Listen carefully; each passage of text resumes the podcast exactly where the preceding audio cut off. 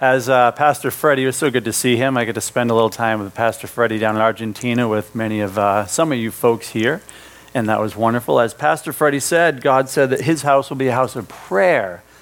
Would you pray with me? So, Father, we just give this time to you, Lord. We are living sacrifices, Lord. We offer ourselves up to you. But, Lord, the problem with the living sacrifice is that we can take ourselves off the altar. We can be here at church with our bodies, but not present with our spirit and soul, with our mind and our heart, Lord. So I pray that each of us, including myself, that we would be present here because, Lord, you are present here with us. I ask, Lord, that your words would be mine and that your words would be heard and any of mine just would fade away, Lord, because only your word remains forever. Only your word has the power to change our hearts and our lives. God, we don't want to go anywhere where you are not, and we know that you are here today, Lord. So here we are. Would you please, if we can humbly ask, would you please bless us with an outpouring of your Spirit? For the Spirit of the Lord is upon us, as Isaiah says. In Jesus' great name, we pray with great expectation. Amen. Amen. All right. Well, Eric already blew up my gig as far as what I'm sharing today. But everybody loves a good story, right? Some of the best stories that you can ever hear are stories that are true. They're about real people, they're about real things that are going on. I don't like to complain about the way the world is today in any way, shape, or form. However, I will say this it seems like the art of storytelling has been lost in our society. You know, between Facebook and I don't know, TikTok or what have you, or snapping, the art of storytelling, or sitting around a campfire, or sitting in Boston Common, or, or just sitting at dinner and talking about the days that were long ago, or the days that just were last week, have been lost. My kids love when I'm talking with somebody, especially if we have old friends come over. My wife and I have old friends come over. We start talking about, oh, yeah, I remember back then, 15 years ago. You know, this is before most of them are, were born. Like, they're sitting there. I see them, they drop the device and they start leaning in. They love to hear these stories about what things were like back when we were younger. Well, Pastor Steve asked me to come up here today, and he kind of surprised me with what he asked me to share. You already know what it is. He asked me to share my testimony. So today, that's what I'm going to be sharing. Steve and I have known each other for over a dozen years or more. I've gone on a number of missions trips, as Eric already said. Um, but I want us to remember something. When we talk about, we often say, like, my testimony, right? My story. Make zero mistake about it. What I'm going to share, what we all have, is not our story, but it's God's story. Amen? Right? It's God's story, it's not ours. Testimony in Latin is testis, which means to witness. Now, this is a witness of the proof of how incredibly good our God is, how incredibly loving He is towards us personally and also corporately as a church. A testimony is about the miraculous meeting the hopeless in this that Christ Jesus alone, His love, conquers all sin of the world and all of our per- personal sin. This is the witness. This is the story. This is the testimony of Jesus Christ. Amen, gang? The gospel is incredibly good news, and this is all of our stories if we are in Christ Jesus. I love 1 John chapter 5 verse 11 says, and it kind of sums it up, and the testimony is this that God has given us eternal life, and this life is in his Son. See, if you're ever wondering what a testimony is about, it can't be made any more simple. God has given us eternal life through Jesus Christ. If you're a believer here today, you have this story. And you have to remember again, this is God's story of amazing grace. And we're supposed to be telling such a story as we have to the world around us. What is your world? It's your small community, those around you, those you interact with daily and often. In fact, we're all called to be storytellers. We're not all gifted to speak. I'm not super gifted to speak. you will see. I fumble over my words. I forget the most common words. It takes me seconds to recall them. But nonetheless, we are all called to be a sort of storyteller. But the question I want to ask is Is your life, are our lives, are the stories we are sharing with the world the real truth? Because on Facebook and social media, we can share an awful lot of things, but quite often it's not the whole truth. Sometimes it's a flat out lie, sometimes it's just partial truth. But the greatest witness and the greatest story, what we're supposed to be sharing, is, is, is told in this. It's how we live our lives out, not what we display in words and clicks on Facebook. And it's also about building relationships. Are we loving God and others in our day to day lives, or are we living for ourselves? Because how we love God and love others, that is also our story on display. An author once said this he said, We have been created by God and for God. And until we understand this, our lives will never make sense. Let me share with you the testimony of Jesus through my own life. Now, if you men, you know, that have been around a while, some of you have heard this before. You can check out if you want to, but I encourage you, there will be God's word in here, so I encourage you to check in, stay tuned. So I'm going to share with you some of these details, and your details, the details of your life may be a little bit different, but I hope that you can relate your story to this story because it is a God story, right? Maybe you're like me, and just like this quote said, Your life didn't seem to make sense. It didn't satisfy you. It didn't complete you until you found Jesus as your Lord and Savior, as your King. Maybe you're here today and you're listening and you're in church for the first time. Maybe you were invited here by a friend. I want to say welcome. Please feel welcome here. I know you guys at Calvary in the City, I know you welcome people that, that don't yet know the Lord with open arms. Maybe a friend invited you and you're sitting in a boat of wonder. You've been wandering, you've been hopeless. Even in, a, a, a, in the midst of affluence, I want to invite you to listen to God's amazing story of undeserved love, which is what we call what, gang? Undeserved love is grace. Is Grace Cole here today? No. Okay. I'm going to use the framework of Ephesians chapter 2, which is one of my favorite chapters in the Bible. I think I have maybe 3,000 favorite chapters, but it is an all time favorite. If you would, open up your Bibles. I don't know if you, you guys hand out Bibles to anyone that doesn't have them, but I imagine most people have them. I see ushers scrambling. If you need a Bible, raise your hand. We'd love for you to follow along. There's one over here.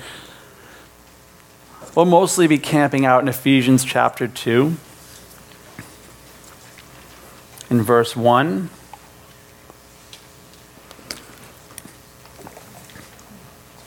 It says, And you were dead in your offenses and sins, in which you previously walked according to the course of this world, according to the prince of the power of the air, of the spirit that is now working in the sons of disobedience.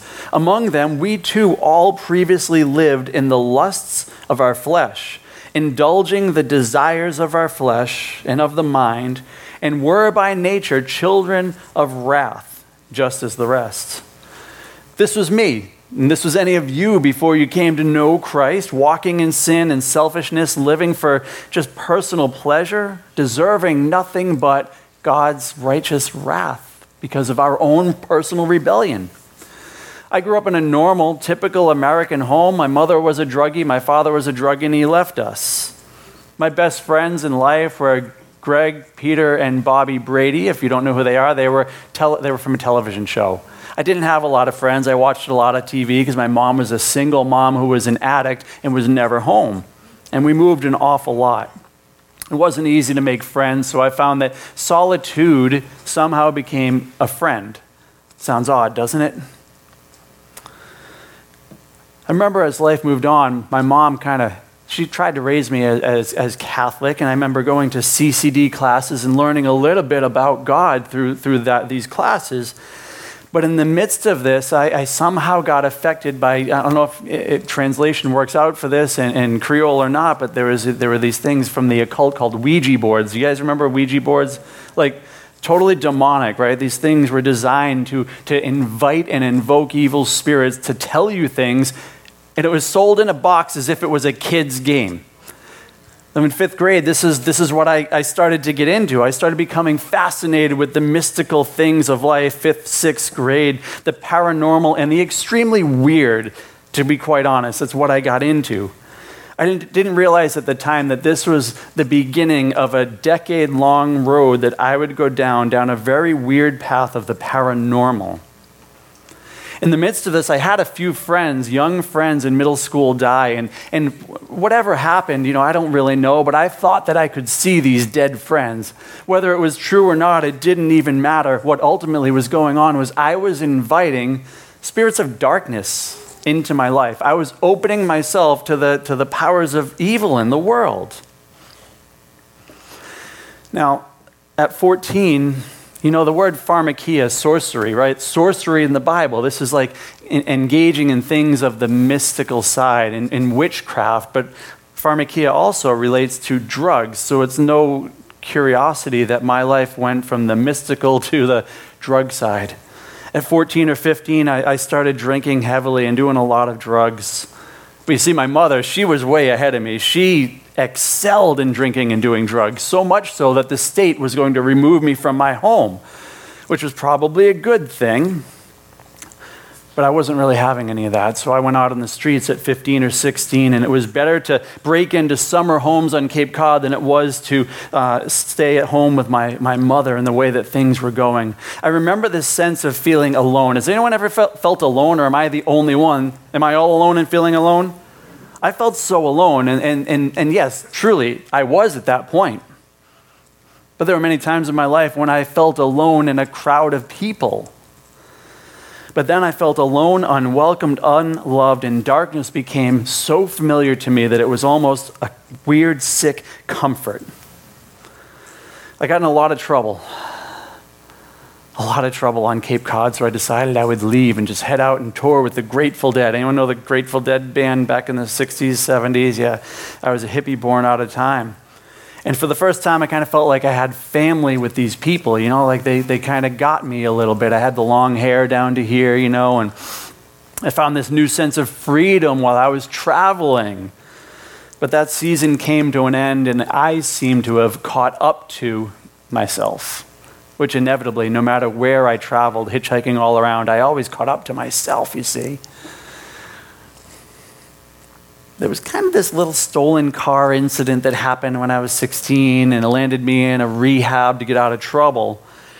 And in this rehab, I found a, a book. It was just a, a, fairy tale type of book or some kind of, you know, just a, a, fantasy book, but it was, it was all about the occult and mysticism. And again, you can just see how the enemy was trying to continually pull me to this dark side of life. It captivated me. To escape reality, I jumped into this book and I jumped into the mystic.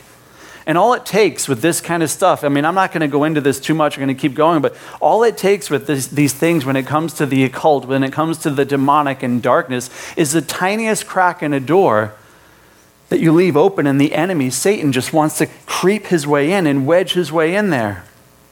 I got involved with a lot of psychedelic drugs, and I became even more weird than I already was. Well, I ended up getting kicked out of this uh, rehab and hitchhiking to Western Mass to Northampton, where a community of witches and Wiccans invited me into their, their, their cult, basically. I wandered around homeless in Northampton for a while, searching for something I couldn't find. And I thought maybe I didn't find it in the drugs, I didn't find it in the Grateful Dead. Maybe I'll find it in this witchcraft thing. This is new, this is exciting. There seems to be some kind of power here power over people, power, power over things.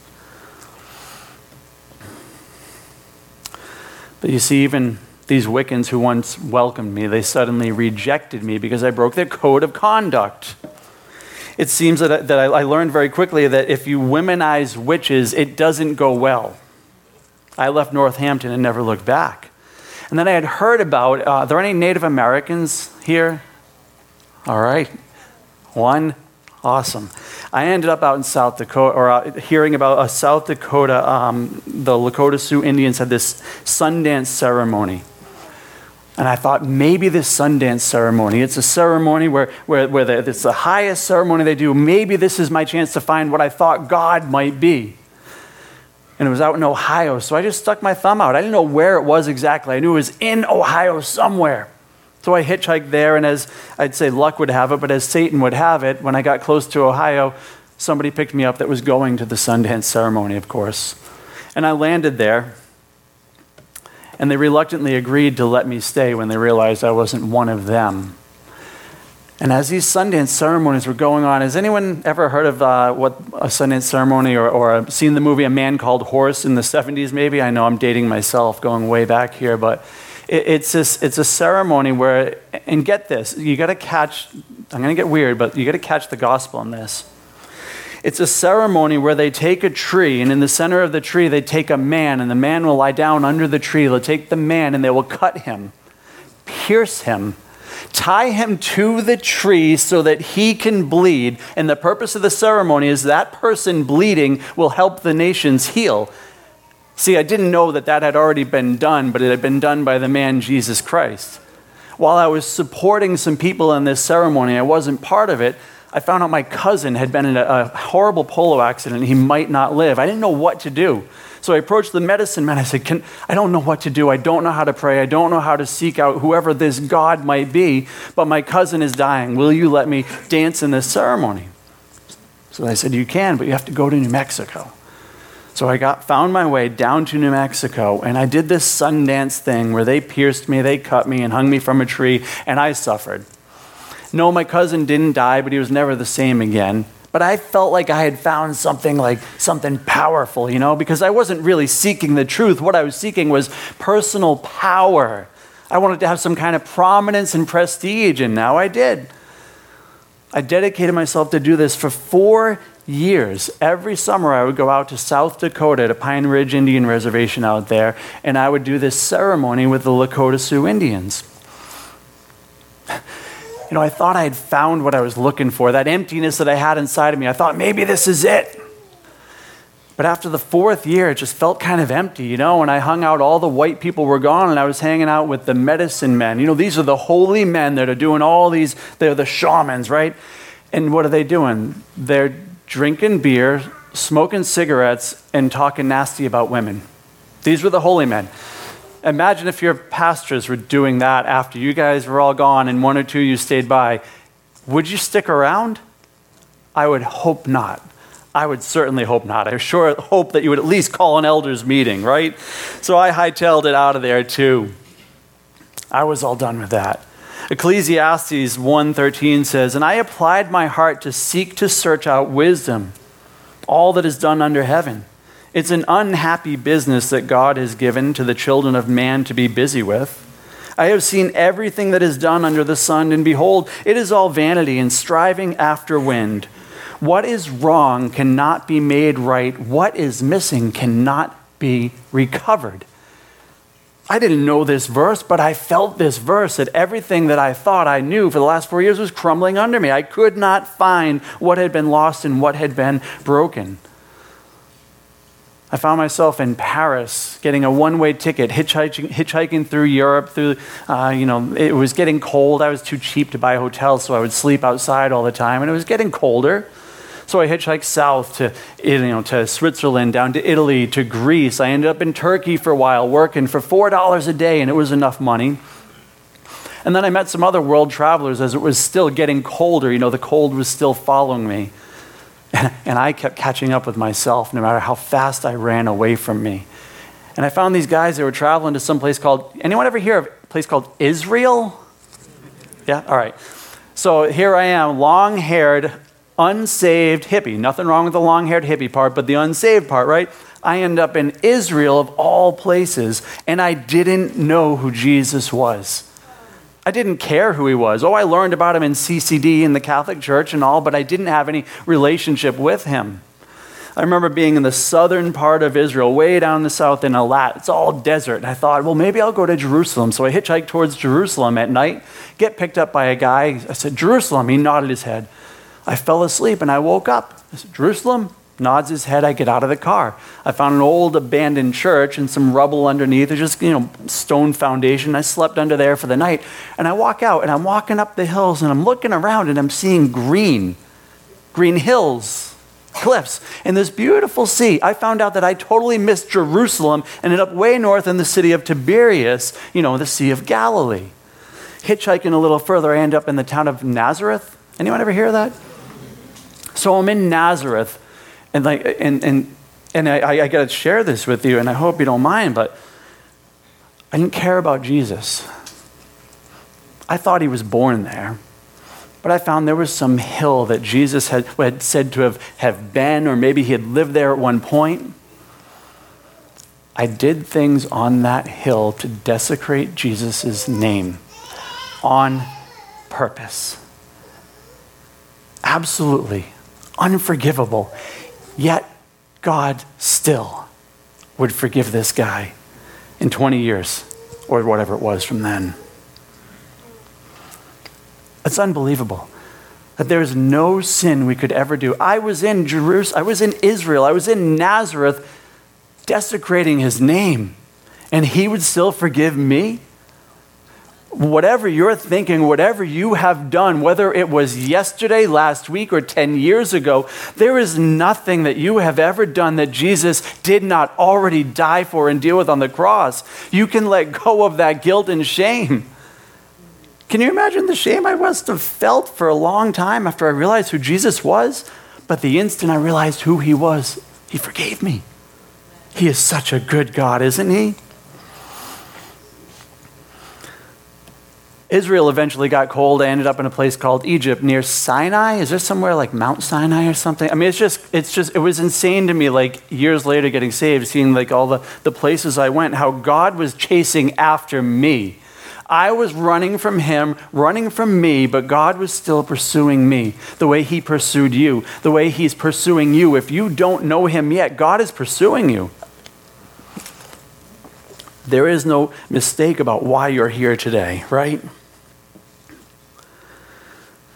I remember being, a, it's just a funny story, but it kind of has a purpose, right? It really does have a purpose. But I was in this little tiny town of Taraban outside of town, Nuweiba. Nuweiba is a real small town, has about 18,000 people now, probably about 12,000 then.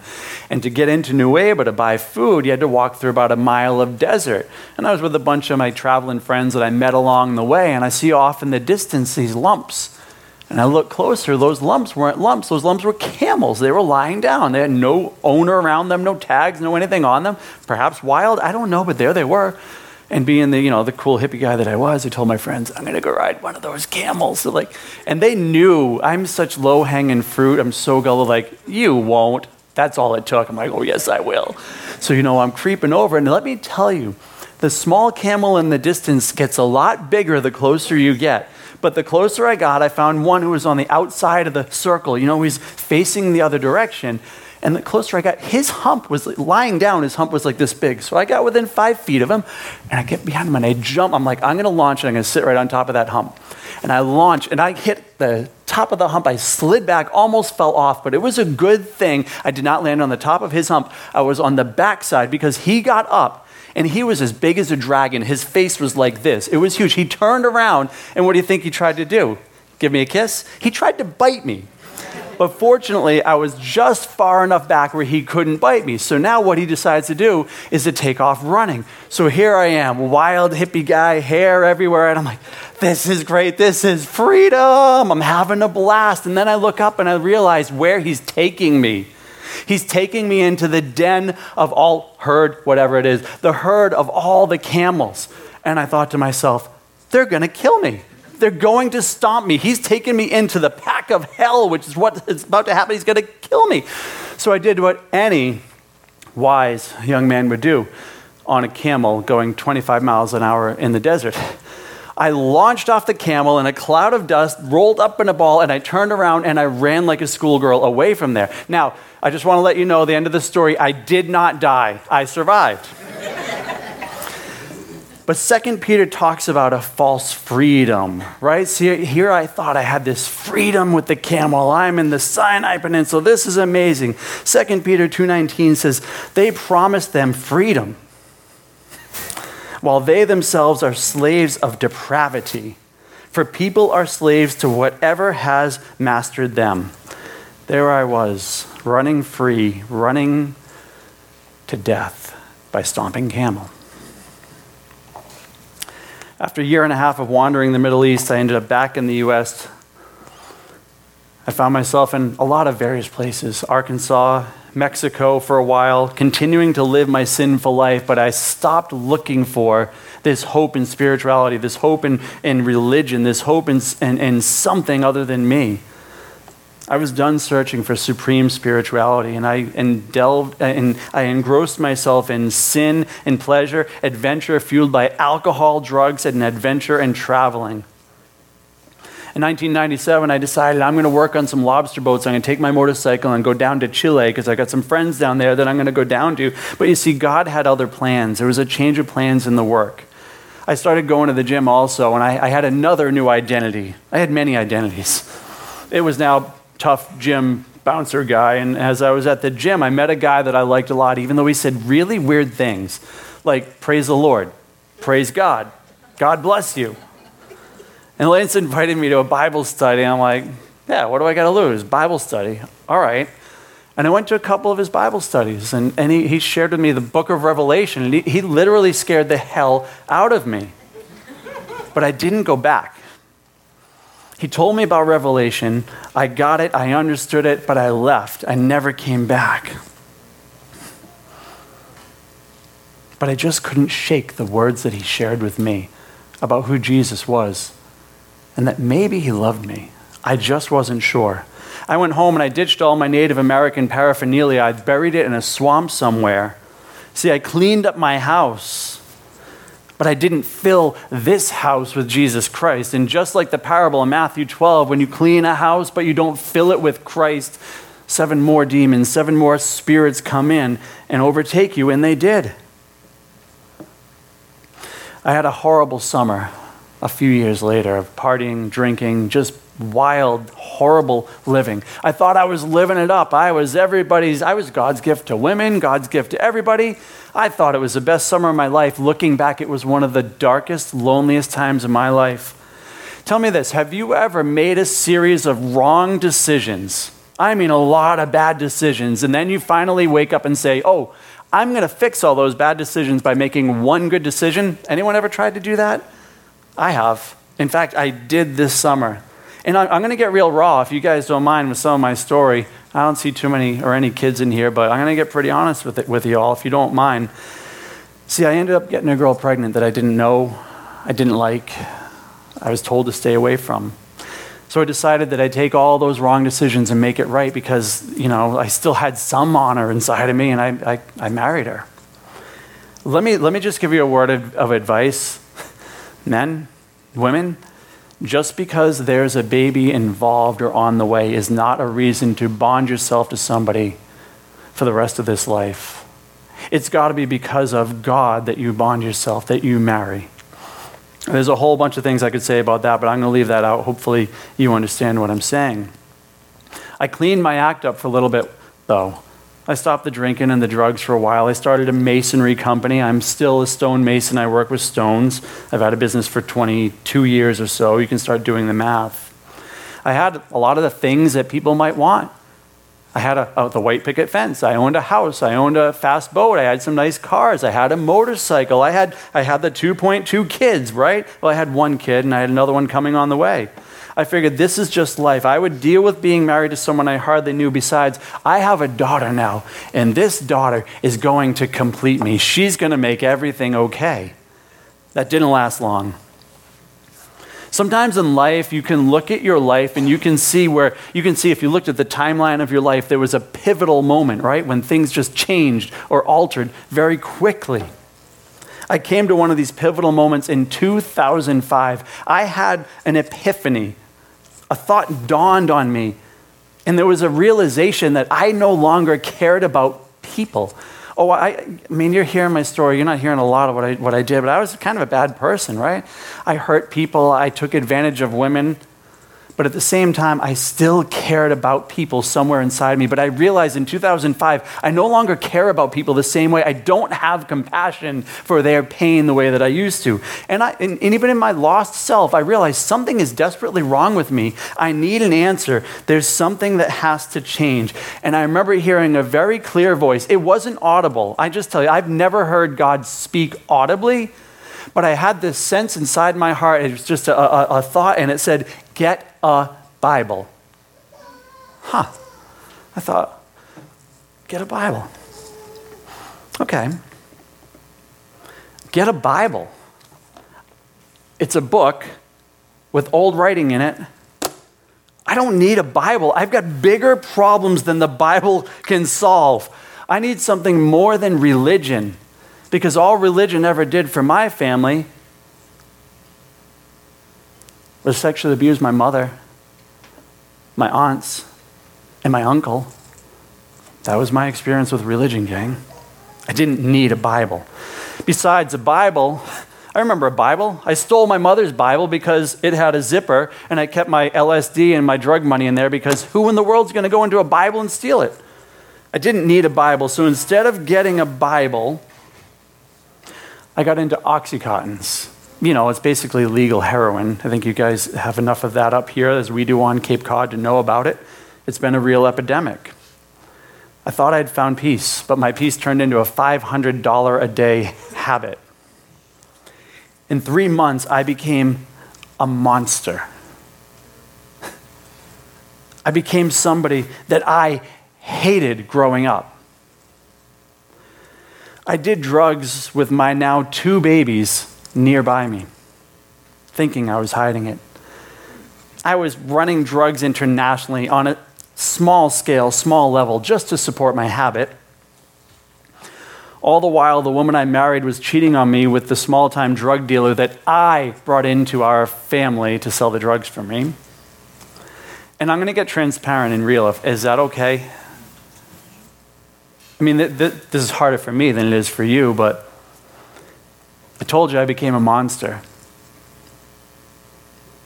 From the age of five, I remember physically fighting my mother's drunk addict boyfriends because they were putting their hands on her. I hated men that put their hands on women.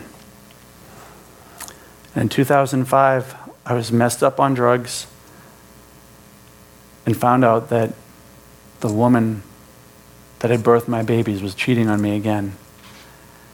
And I put my hands on her, guys. I hurt her.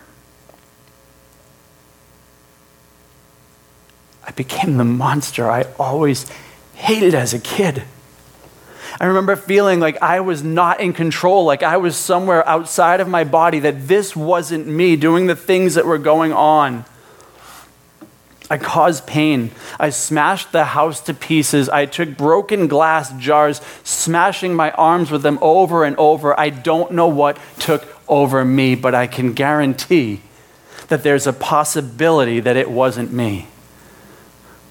That the years of opening myself up to darkness led to this moment here.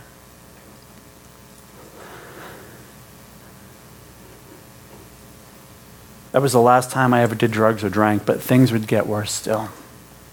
I was pulled out of that house by the police that night, just so you know. Now I had a restraining order on me. I couldn't see my family or my kids. Wild, drunken, raging parties were going on at my house where my two babies were. I couldn't do anything about it. Days later, I was driving my truck down the highway trying to figure out what I can possibly do to keep my family safe, even though I had been the problem and my truck going 85 hit some ice and started to death wobble and slide. And I knew I was going for the curb. I knew I was going to be going into the woods. And I remember diving down into the seat and I remember just saying out loud, God save me. Never uttered those words before, but you know what? He did. I slid down the highway on my side, 250 plus feet, not a single injury. I still thought the world and my kids would be better off without me, though. and I had plans to kill myself so that they could get the insurance money because I was one of the biggest scumbags on the entire earth to myself at that point. But you see, God, but God. Don't you love that? But God. Ephesians 2 says, 2 4, carrying on, but God being rich in mercy because of his great love which he loved us a couple weeks into the misery, a couple weeks into these suicidal thoughts, I decided I would go to that man's house from the gym that said, Praise the Lord, and all those kind of things. It had been seven years, gang. I didn't even know if he lived there. I ended up on his doorstep knocking. Lance opened the door with the biggest smile. He was one, he's one of the elders at our church. Now he's in South Dakota. He opened the door. Seth, where have you been? And I just looked at him so broken. Building my testimony, I told him. I didn't really know what that meant, but I knew that whatever I was doing was adding to the bad part of a story that I had, had, had been involved in. I decided I'd go to church. I walk into church and I see a guitar, I see drums, and I see what do you call these things right here? What's this thing here? Video cameras, thank you. It's the acid, I'm sorry. But it's uh, video cameras, right? I'm like, I am out of here. This is like, got to be some weird evangelistic freak show. So I go to walk out, and of course, Lance sees me, and I couldn't escape. I stayed at Calvary and I heard Pastor Tony talking, Tony Marinelli, if you remember him. He's talking about something. I don't know what it was because I was so drugged up still. I mean, I was drug free, but I was a mess. But he talked about he talked about the Lord, and I, I, I, was completely broken. I remember him praying for me, and as he prayed for me, I just felt this weeping, and there was tears, and there's just snot running down my face as I felt this release of some weight. I kept coming every week to church, every Sunday, every Wednesday, anything that was going on at church, I just showed up until one day he, uh, he asked, does anyone want to accept Jesus as the Lord and Savior? And I thought, I think I've already done that, but I think I need to do this. Or I went up there and I prayed with him. And I'd love to sit here and say, like, was it Charles Finney? Like, he had these liquid waves of molten love pouring over him. But I didn't have any such experience. But I will tell you this three things happened that day that I never knew before. It was quiet, it was calm, there wasn't lightning flashing. But for the very first time in my life, I knew, I knew that I was loved. I mean loved. The kind of love that no, no mom could ever replace that had left me, or these women that always left me because I drove them away. It was a type of love that I had never known before, number one. Number two, and you're going to get this. It doesn't sound like much to everybody else outside of here, but there was this new sense of peace because I had always been totally inundated with anxiety, with depression, with fears and insecurities. Oh, they still come around, but there was now a peace with God, a peace with my Creator who made me. I was no longer at odds, no longer an enemy to Him. And thirdly, you remember how I told you I had always felt alone? I somehow knew I would never, ever feel desperately alone again no matter what was taken from me or who was taken from me, I would never feel alone. That was 17 years ago, and I can tell you that in, since then, 17 years, every single day, no matter where I've been, I have never been alone. Jesus has always been with me, and it has been incredible. I would never walk away from the Lord to go back to anything else because I fear losing this Lord who loves me. Amen. Who else are we going to go to? Who else has the words of life? Nobody. Ephesians 2 5 says, Even when we were dead in our wrongdoings, he made us alive together with Christ. By grace you have been saved and raised us up with him and seated us with him in the heavenly places. Oh, I'm way behind on my, my, my teaching here. I apologize. I jumped way ahead here, right? And Ephesians 2 7 goes on and says, So that in the ages to come he might show the boundless riches, the boundless riches of his grace, the kindness towards us in Christ Jesus. For by grace you've been saved through faith, and this is not of yourselves, it's a gift of God, not a result of works that no one may boast. At this point in life, I don't know what happened to you when you were saved. We're all different. We all respond to the gospel and we all respond to being new creations in Christ differently. Wherever you have been at, it's great. It's okay. Continue pressing forward. For me, I said, like I said, I was at every single thing that went by went on at Calvary. If you looked at my life though, like I was 31 when I got saved, if you looked at my life, the whole timeline, you looked at 31 years old after I got saved, you would say that is the worst year of that guy's life. I had the police after me. I had DCF after me. I had family court after me, district court after me. I had legitimate charges filed against me. I had my name in the paper all the time for the things I had done. And now I had new accusations after me that weren't even true, being called a child abuser.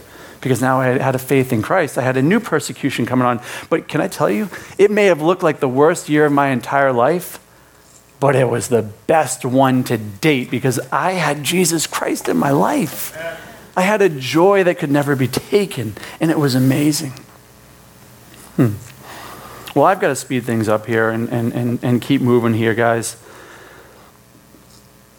But what the Lord did in, in my life, as He's done in your life, and all of us at different, different rates and phases, it doesn't even matter because the Lord can do whatever He wants with His jar of clay, can He?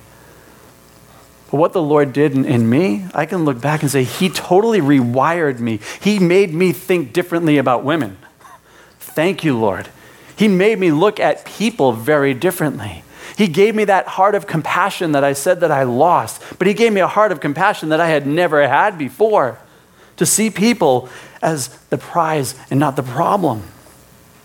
He gave me beauty for ashes and the oil of joy for mourning, the garment of praise for the spirit of heaviness as He's done for many of you. And maybe if you've never received Jesus Christ, maybe that's something that you're thinking, I want that. I have lost so much in my life. I want that.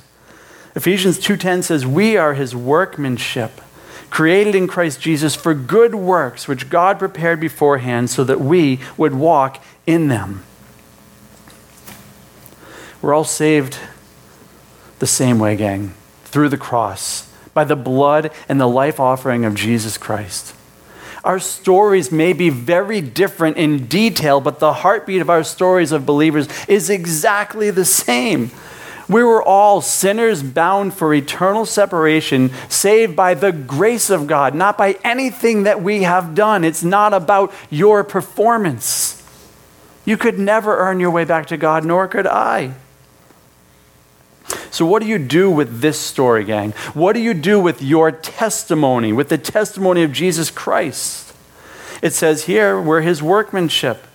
A heart given to Jesus belongs to him. We are his workmanship, created to do what? Created for good works. That's right.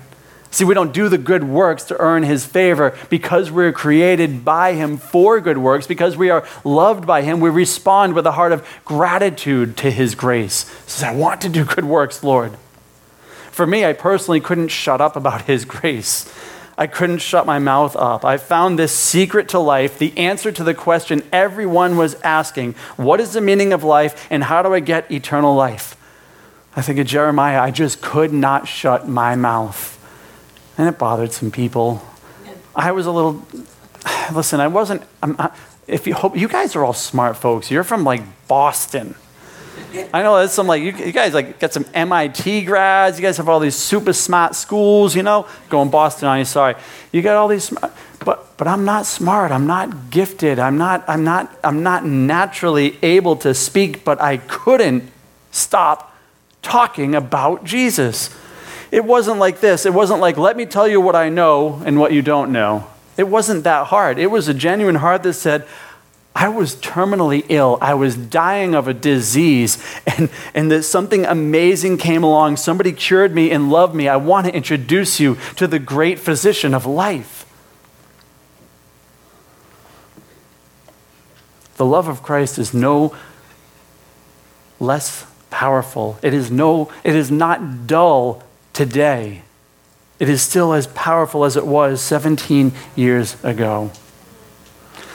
Listen, guys, I can't talk my way out of an argument with my 12 year old daughter since she was seven. Like I said, I'm not super educated. I didn't finish high school. I never went to seminary, yet I stand here preaching the same word of God that you have in your hearts. This is a testimony of God's grace.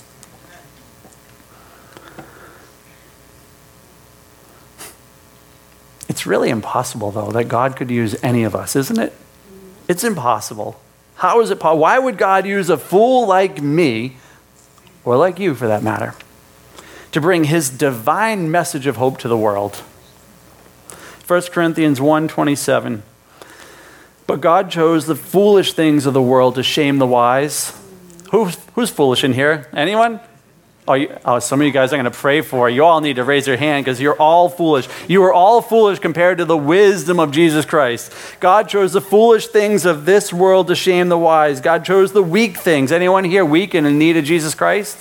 That's right. He chose the weak things of the world to shame the strong. He chose the lowly of the world to, to, uh, the, to the despised thing, and the, of the world and the despised things, and the things that are not, to nullify the things that are.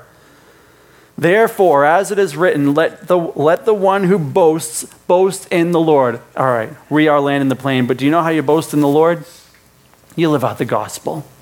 You live out the gospel. You allow the gospel culture. That is, because the gospel has infused your heart, you will live a different way. Not because you're trying hard to be a good Christian and a legalist, but because you are grateful for the grace that God has given you, you respond. You are a new creation, so you respond as a new creation in Christ. This is boasting of, of, the Lord. When somebody offends you and upsets you, you respond by forgiving them and giving them grace. That's living out the gospel.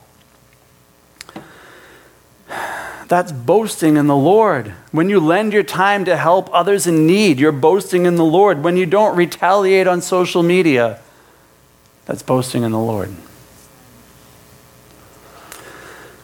And you boast in Jesus when you lovingly tell people what Peter tells us in 1 Peter 3:15. Always be prepared to give an answer to everyone who asks you to give the reason for the hope that you have. But do this with gentleness and respect. Hmm. This walking in the gospel, loving your neighbor, loving your enemy, it's always being willing to put the gospel on display. Basically, you know the term put your money where your mouth is. Forgiveness, kindness, compassion. It's living like Christ, gang. That's how you can tell your story. You can talk all you want. No, you can't use that phrase. I know. Think of another one. You're not quick enough. put your money where your mouth is. I can't think of another way, way, to put another phrase I was thinking of there. Matthew 24, 14. And this gospel of the kingdom will be preached in the whole world as a testimony to all nations, and then the end will come. See, if you're not telling your story, if you're not living out the song of Jesus Christ in the gospel, there are those that are not going to hear because the end is coming. We're to live this out. The good news of Jesus is something we ought to be preaching, living the gospel out loud. This is a witness and a testimony. You have a story, gang. It's not your story, it's his story. Maybe if we stop thinking of it as our story, we wouldn't be so worried and timid about sharing it with people because it's God's story, and God's story is powerful. Maybe your story is darker or lighter or just different. Regardless, it's God's, and He wants to tell His story through you. The, the, the church that Freddie's in, you see all the empty seats? If I go through Boston and I tell 10 people a day about the gospel and invite them to Freddie's church, I don't know, I don't even know what date he said that's in. 10 days? Let's just call it 10 days, easy number for me. I could get 100 people in there. Somebody quicker at math, you, come on, MIT folks, some of you guys here, but we got 100 people in here, let's say. If you each told 10 people for 10 days, 100 people. How many people? There's a lot of zeros there. You get 100,000 people in that room, right? Go tell his story in your testimony. I'm going to finish in the, the worship team. If you would come up, and there's a prayer team coming up.